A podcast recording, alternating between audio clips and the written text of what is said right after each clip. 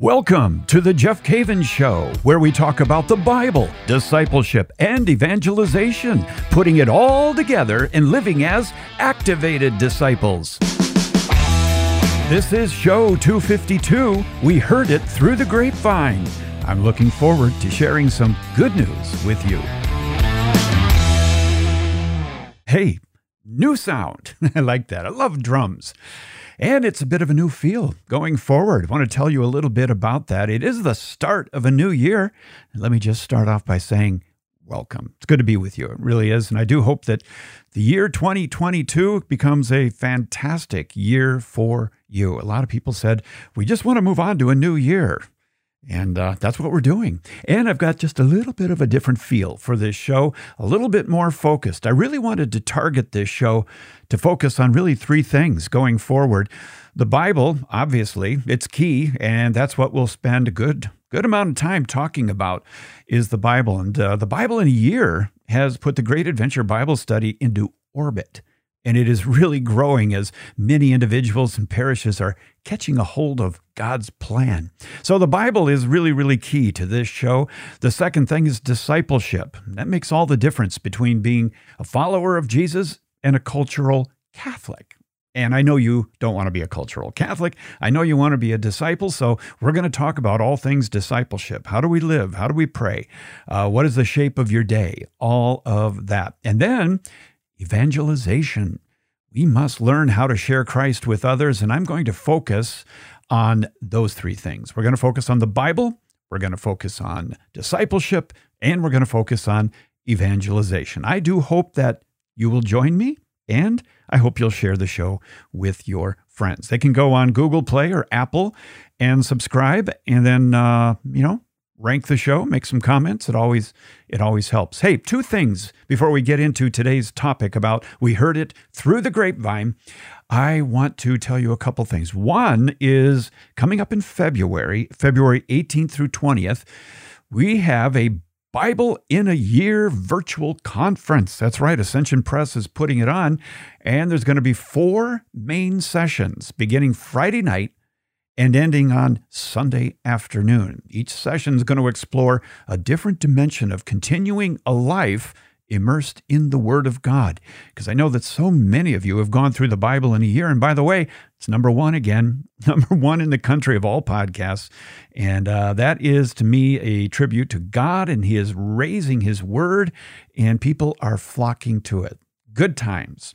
So uh, I'm going to be giving uh, a couple of talks. Father Mike's going to be giving a couple of talks, and uh, you you get to uh, you get to interact. You do. We're going to have some real surprises for you coming up. But if you're interested in that, you can go to ascensionpress.com and we'll put the link in the show notes. Okay, the second thing I want to share with you Emily and I have a wonderful, wonderful cruise opportunity for you. I said that a cruise opportunity for you and the family this August and it's going to be the 9th through the 18th. We are taking a cruise down the Rhine River through Switzerland, where Emily's from, Germany and France and Holland.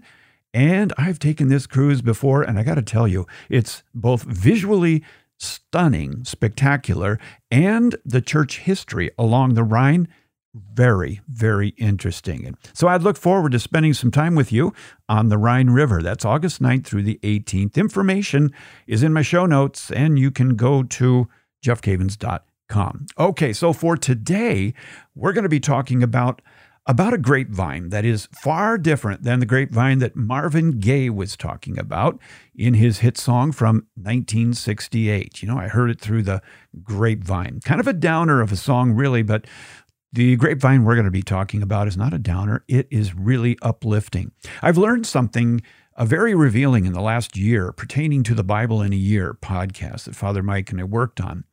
What I'm hearing from people is that they heard about it from someone else. Somebody forwarded it to them, or somebody somebody uh, heard it on a radio interview or a publication. The long and short of it is, is they they heard it through the grapevine. Now, the grapevine is an interesting analogy to use when talking about evangelization. Ultimately, we want to bring people to the Lord in a wedding celebration. That really is the goal of all this is to bring the bride to the bridegroom and that there would be the consummation of the relationship. They would be baptized, receive the Holy Spirit, and receive the Lord into their body in the Eucharist, not just a symbol, but really receive Him in the Eucharist, which is what the church has believed from the very beginning. That communion time, which most people would call this, is a time of receiving the body and blood of Jesus. That's that's pretty powerful. So the wedding wedding uh, is very very important in understanding we heard it through the grapevine because it was in the setting of a wedding that Jesus turned water into wine it was in the middle of, and this is a wonderful, you got to read it sometime. It's John chapter 2. It's a little bit too long to read right here and the whole thing in the podcast, but you can read it on your own. John 2, 1 through 11. You know the story. They were at the wedding and then they ran out of wine, and then Jesus turned water into wine, something he's quite good at. So it was in the setting of a wedding where the wine had literally run out that Jesus demonstrated himself as the one who can make wine out of water. If you could do that, you could open up quite a business. And I've never heard of anybody being able to do that except the Lord. What was surely going to be a disaster at the wedding ended up becoming a moment of joy and a moment of tremendous celebration. Out of water, he made wine. Now, as C.S. Lewis pointed out in an essay on miracles in God in the Dock, if you haven't read God in the Dock, you got to read that. But uh, an essay on miracles in God in the Dock. Uh, this was something he had done before. That's what C.S. Lewis said. God had done this before. He turned water into wine actually many, many times. He says, God creates the vine and teaches it to draw up water by its roots, and with the aid of the sun, to turn that water into juice which will ferment and take on certain qualities. Thus, every year from Noah's time till ours, God turns water into wine. That men fail to see. Isn't that beautiful? You know, I got to be honest, I never quite thought of it exactly like that. And when I was reading C.S. Lewis, it just really hit me. Everybody's kind of blown out of the water with the water being turned into wine at the wedding. But you kind of lose track of the fact that in that nice cab that you were drinking last night, God did it again. he did it again with uh, a Riesling. He did it again with the, the Pinot Noir. God did it again. What was unusual this time was that Jesus did in a moment what he normally did over an entire growing season. Isn't that interesting? And so out of water, soil, and sun, he produces a harvest, the final product tasting far better and offering far more nourishment than any of its individual parts could possibly do alone. To do it, he uses a grapevine. Can any of you mix with water? Can you mix can you mix water, dirt and sunlight and produce anything like wine? Why don't we give it a week? We'll give everyone an opportunity to do that and then we'll report next week. I venture to say nobody's going to be able to do it. C.S. Lewis goes on to draw a powerful point. If such miracles only convince us that Christ is God, they have only done half their work. Miracles are, quote, a retelling in small letters of the very same story which is written across the whole world in letters too large for some to see. So miracles have their full impact if, whenever we see a vineyard or drink a glass of wine, we remember that here works he who sat at the wedding party in Cana. I love that. I'll read it again. He says, So miracles have their full impact if, if whenever we see a vineyard or drink a glass of wine, we remember that here works he who sat at the wedding party in Cana. Put a fork in me. That is so good, isn't it? That is so good. And we must we must be reminded of this when dealing with one another. We are in awe at how he takes us in our raw sin, uncultivated human beings, and plants us in his vineyard, cares for us, he waters us. He produces in us the fruit of righteousness. All he asks of us is to do what? To abide. To abide. Oh, that's so good. It is, it is his wisdom uh, that produces in us fruit. And I like what James says in James 3:17. But the wisdom that comes from God is first of all pure, then peace-loving, considerate, submissive, full of mercy, and good fruit, impartial and sincere. This change comes only through Jesus Christ. That's the only way. As, as He can take water and make it into wine, He can take you and He can produce something with fruit of righteousness attached all over you. Three steps in evangelization. This is what I want to get to here. Three steps in evangelization. Uh, using the grapevine as an analogy, some people may take a long time before they yield wonderful fruit, and others kind of like the miracle at Cana, it just comes very quick. But whether whether it takes a long time to ripen and yield the beautiful fruit of the vine, or whether it's very, very quick, like Cana, God has a work to do in you. And there are three points, three points of evidence that the early disciples used to describe their relationship with the Lord, keeping in mind this idea of the grapevine. We heard it through the grapevine. Listen to what John says in 1 John 1 1.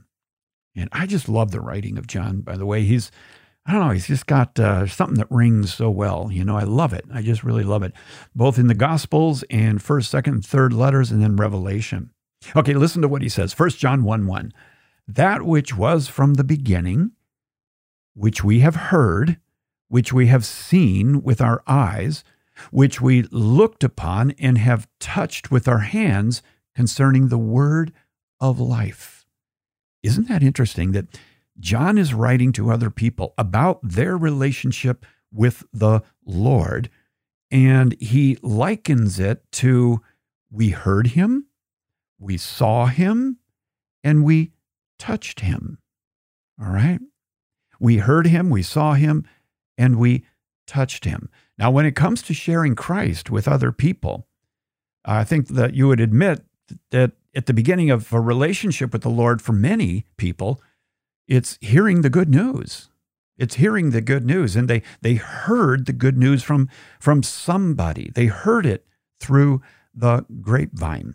And that's what I want to get into. I'm going to take a break here. When I come back, I'm going to give you three points that line up with 1 John 1 1 that will help you understand how people can hear it through the grapevine. And hopefully, hopefully, people will mature and yield that fruit that comes from hearing the good news through the grapevine. You're listening to The Jeff Cavins Show. Am I saved? How do I develop a better prayer life? How do I trust in God? The Curious Catholic is a new series of bite sized books from Ascension that answer these questions and more. The Curious Catholic features small books from various authors that provide busy Catholics ways to go deeper into spiritual questions. The first three titles in the series are from Father Mike Schmitz, host of the Bible in a Year podcast.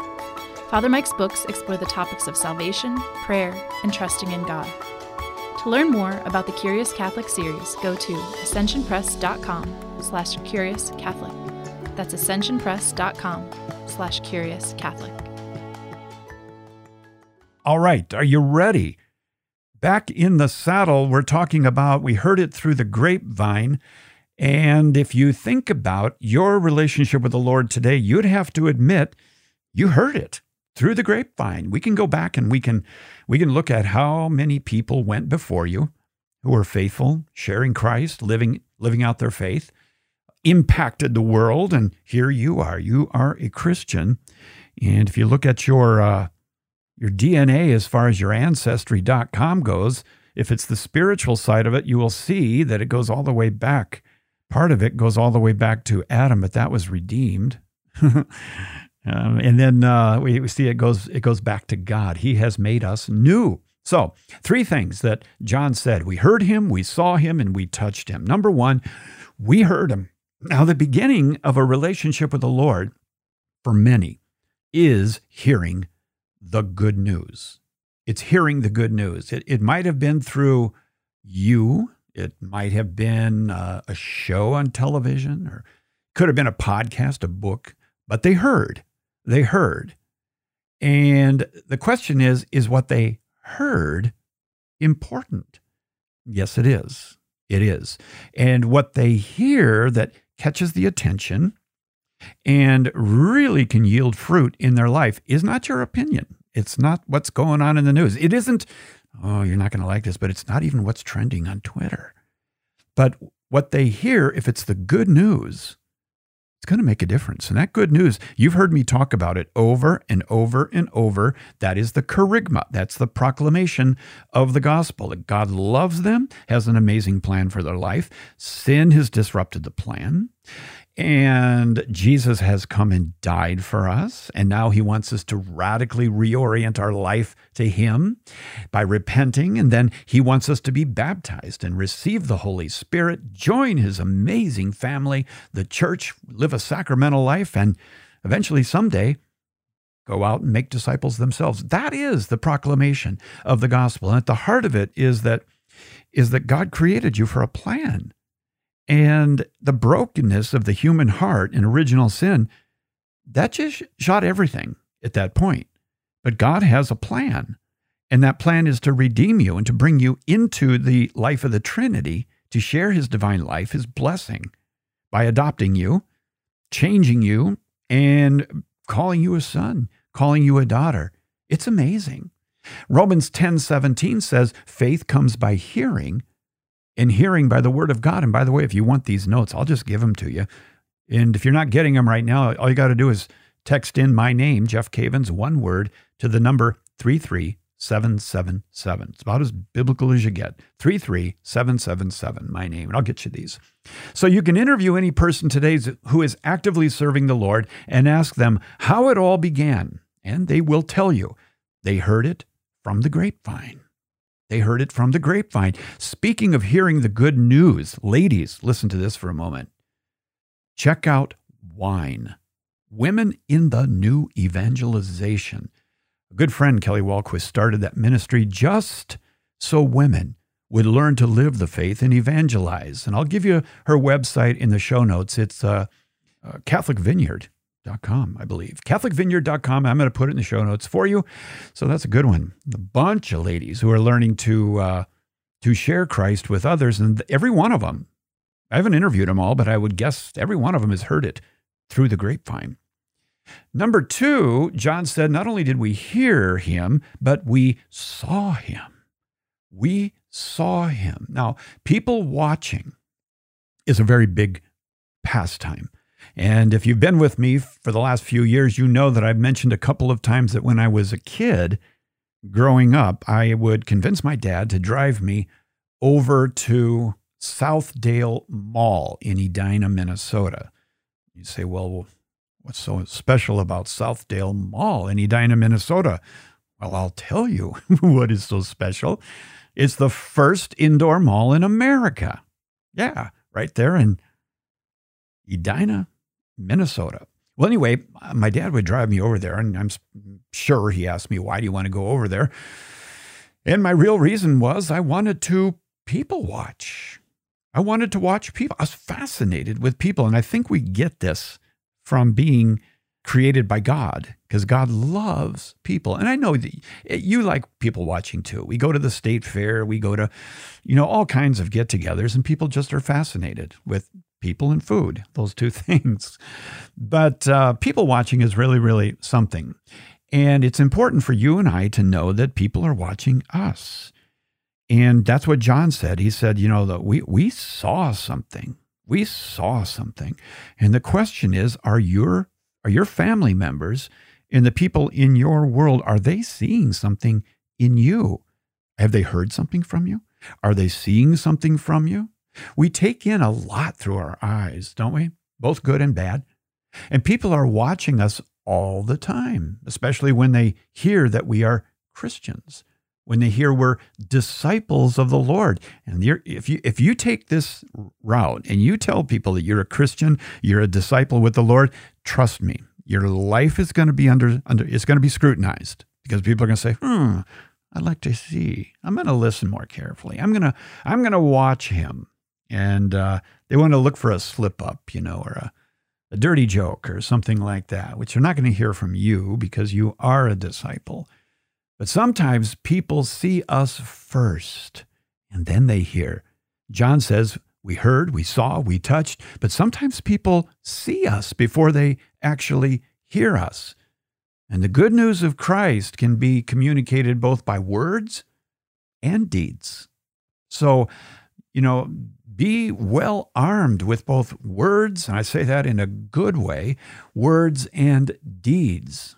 I should see be, say be well prepared with words.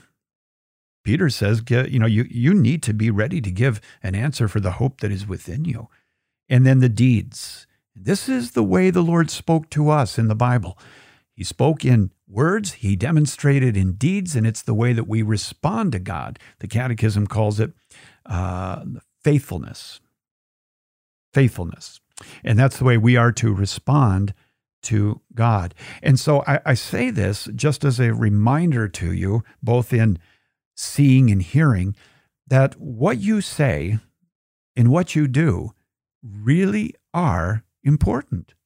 And if you and I could sit with all of the other listeners to the show right now together, and we could get people up in front of a microphone and say, okay, all right, all right, tell, tell us a story. How did it begin?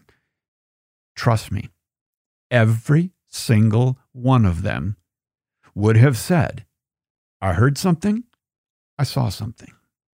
But then it, it comes to the third point that John brings out about hearing it through the grapevine.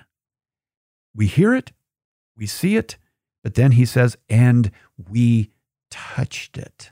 Let me read that text again for you. 1 John 1 1, that which was from the beginning, which we have heard, which we have seen with our eyes, which we looked upon and have touched with our hands, concerning the word of life. Hmm. Wow, this is getting good. Okay, so we heard it, we saw it, but what others what others said and what we saw in others turns into how we were impacted. I can tell you the whole story of my beginning of getting serious with God. I can tell you what they heard, what I heard. I can tell you what I saw, and I can tell you how people impacted me. They touched me. The words and the deeds touched me deeply. In reality, God touched me through the lives of others. We heard it through the grapevine. And you know what is very interesting about this is that you and I, we have touched the Lord. We have tasted and we know that He is good. How? In communion. Every single time that we go to Mass, every time we touch Him. And so that is a, an amazing thought, isn't it? Some people would say, you know, as they recall the the biblical stories, they'd say, Boy, I wish I could have touched him. It's like the, the lady that reached out with the issue of blood and she touched the hem of his garment, or uh, the person who was a paralytic or a leper and he touched them, something he shouldn't have been doing according to the law of Leviticus. But he, nevertheless, he, he reached out and he touched them and they were healed. Isn't that beautiful? That's so, so beautiful. So we heard, we saw, we touched, and that is your testimony. Trust me, that is your testimony. But let's turn it around just for a minute here and let's look at what you say and what you demonstrate and how you reach out to people will determine whether they hear, see, and are touched. And that's why the grapevine's so important because people don't just wake up one morning and say, Oh, I had this conversion experience in my dream and I'm going to become a priest today. They don't do that. It's a process, just like the grapevine.